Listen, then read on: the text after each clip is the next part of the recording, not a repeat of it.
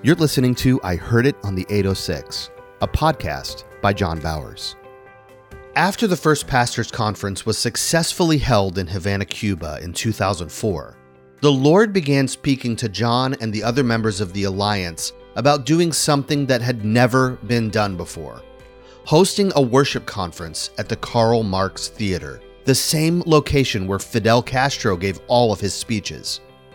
To everyone involved, this would be an impossible task. But for God, nothing is impossible. Here's John telling the story of the amazing things God did to make this historic moment possible. After the convention in 2004 in Havana, Hector Hunter, Eliseo, and Alejandro Nito again met with me and said, What do you have? What do you believe God has for us next? And I says, Well, gentlemen, I know it's it maybe is mind boggling, but I believe that the Alliance has such great artists, entertainers, if you would, ministers, musical recording artists. We have we have so much talent that let's go ahead and put on a gospel concert in the Karl Marx Theater. oh, Alejandro threw his head back and threw his hands up in the air at the same time in total surrender. And he says, John, John, listen to me.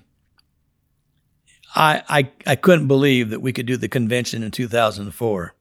But if you're saying now there's going to be a concert, that all the more blows my mind. Hector Hunter said, Well, one thing for sure. I never thought it would be possible in my lifetime to have a Christian convention in Havana. So, John, I'm in. I support you. I encourage you.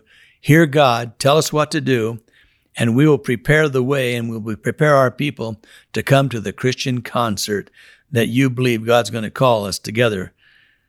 Well, it didn't happen year after year after year after year. It just didn't happen. And I prayed I prayed and I prayed and I prayed. Eliseo got sick and uh, died just exactly one year before the concert actually happened. Hector Hunter also passed away. Eliseo moved from Havana to the United States and Florida, so none of my three guys were there any longer. And the only contact I really had, other than the 39 denominational leaders, that I really didn't have a personal relationship with, it was public ministry where they all knew me and they all respected me. But to sit down and have coffee and share the intimate parts of my faith, there was only one left, and that was uh, Alida Nito, Alejandro's wife, who took over the church. And I shared with her, Alida, I know that Alejandro and Hector and Eliseo were blown away when I shared about the 2004 convention, but they, they were on board when it came to the concert, the gospel concert that I believe I heard God tell me was going to be in the Karl Marx Theater. She says, Well, John, I don't have the same faith that Alejandro had, but I'm going to stand and say, I believe you. Whatever I can do, I'll do for you the same way Alejandro would, because I know that Alejandro would be 100% behind you. After all those years from 2004 and 2019, we got the call come back. They're ready to meet you. I went into Havana again with my interpreter, Ciro Gutierrez, and we met with Cuban officials. And the one official said, You've got to get through Victor. He's the head of all programming at the Karl Marx Theater. You need to meet the director of the Karl Marx Theater. Plus, there's three other divisions that you need to meet with. And you got to have permission from all three before Victor will ever okay it. So we set meetings up with the three different entities that we have to be approved by. All three of them were really tough ladies. And when I shared with them about the vision I had for the pastors' conference, I was being ripped apart by the one that said, This is impossible. We, we would never allow a Christian concert in the Karl Marx Theater. Now, understand, as you listen to this podcast, in the flesh, it's impossible. We don't need Jesus if we're only going to do the possible. We need Jesus and the power of His Spirit to, to be activated in our lives when it's impossible. And because this was impossible, all the more I needed the power of God's Spirit. I needed the fire of God's Spirit to touch the minds of those three ladies in those three departments to okay us to have a Christian concert. You can only imagine what I was thinking in the flesh. I was becoming like Hector Hunter, Eliseo, and Alejandro, doubting even. And I heard the Lord say, Don't doubt, trust me. This is beyond you. This is when I can do my best. That night, we had gone back to the Meliá Cohiba Hotel. That's where I, I have my headquarters when I go to Havana. And I was sitting with my interpreter, and the phone rang, and it was Victor, the head guy.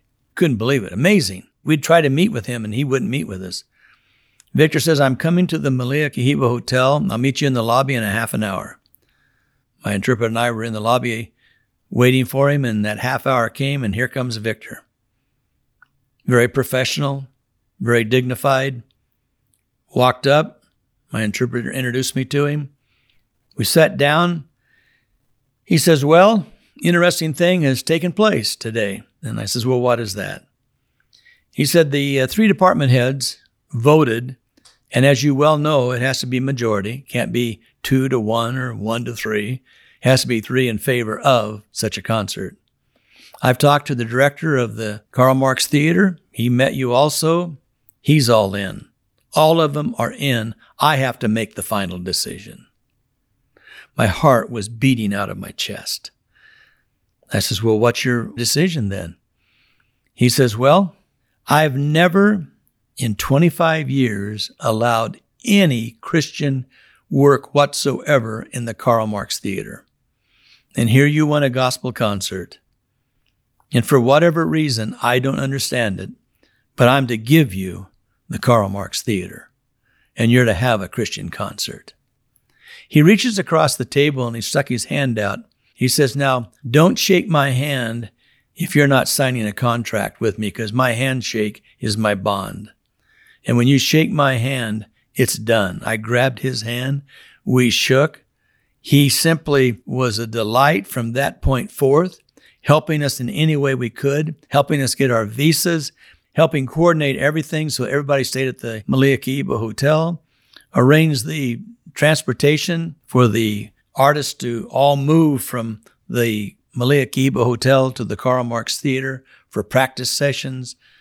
Oh, beautiful, wonderful, awesome. I called Alita and says, Alita, you won't believe it. We're in. Great joy was obviously overwhelming her. She put the word out to all 39 denominational leaders. Pastor John got the concert. It's going to be 2019 this year. Gave him the date Friday, Saturday, and Sunday night. So come Friday night, we're all ready. We're all mic'd up. Soundboards are all tested. Everything's ready to go for a two hour praise concert. As the curtains open, I'm sitting in a theater that holds 6,600 and maybe there were 800 there. I couldn't believe it. Only 800? Why, how can this be? We went ahead and did the concert. It was fantastic. Alita, Alejandro's wife, was sitting next to me. And I said, Alita, what happened? She said, John, they don't trust the government. The pastors have never been able to get into the Karl Marx Theater. Now, yes, all those same pastors went to the 2004 convention. But this is bigger and this is more dangerous. They're afraid that if they come, the doors will be locked, all of them will be arrested, and they'll all go to jail. And that's why they didn't come. So Alita said after the concert, with tears, I mean, great, great, powerful move of God through the concert. She said, I'm going to get on the phone. I'm going to send out runners. We're going to announce to the people to come. It's not a trick. The next night, there were more. There was probably 1,200 there, uh, maybe, maybe 15. But the third night, the word spread again, and that whole bottom auditorium and into the second tier, there were probably 4,500 people worshiping, glorifying God. If we could have had one more night, we would have packed out. But what was interesting is that Victor came to me after the third concert and he said, Pastor John, I, I just want you to know this was the greatest concert I personally have ever seen. The artists that you brought were absolutely professional. But I felt something here, and what I want to do is have you come back in 2020 and put on another concert. We'd love to have you come back. And this time I want to put you in the amphitheater that holds 65,000. I said, why, why would you want us to be in the amphitheater? Because I had specifically heard that the Lord wanted us in the Karl Marx Theater, and that's where Fidel Castro had all of his political meetings. That was his headquarters. And God said, I want you to break down brick by brick. I want you to explode by the power of, the, of my spirit with praise in the Karl Marx Theater and break down the walls that have kept the people captive. And so, not telling Victor that, not telling the government that, that was the motive of getting the Karl Marx Theater. And when they said, we want to take you to the amphitheater, that was in contrast to what I'd heard the Lord tell me about the Karl Marx Theater. So I said, okay, we'll do the open area for one concert, but how are you going to get 65,000 people there? And he says, when the government puts the word out on television that you're to come, believe me, they will come. 65,000 will be there. And I want you to, to do the concert there, and then we'll have you two nights in the Karl Marx Theater. COVID hit then, and the conditions were terrible, as all of you would know who are listening today. So we had to cancel 2020. We had to cancel 2021 we're believing in 2022 we will have the second concert in the Karl Marx Theater glorifying Jesus, worshiping Jesus. I'll guarantee you this the Karl Marx Theater won't hold everybody. So we may very well have to go two concerts on each night and then the big amphitheater for the third night. Oh, praise God for his faithfulness. Alejandro and Hector and Eliseo would have been so excited to see the glory of God fall on the saints of Cuba. You've been listening to the I Heard It on the 806 podcast with John Bowers. Make sure you don't miss an episode by subscribing wherever you listen. To learn more about John Bowers, this podcast, and to find out how you can get a copy of his new book, I Heard It on the 806, go to ihearditon the806.com. This has been an Avenue 153 production.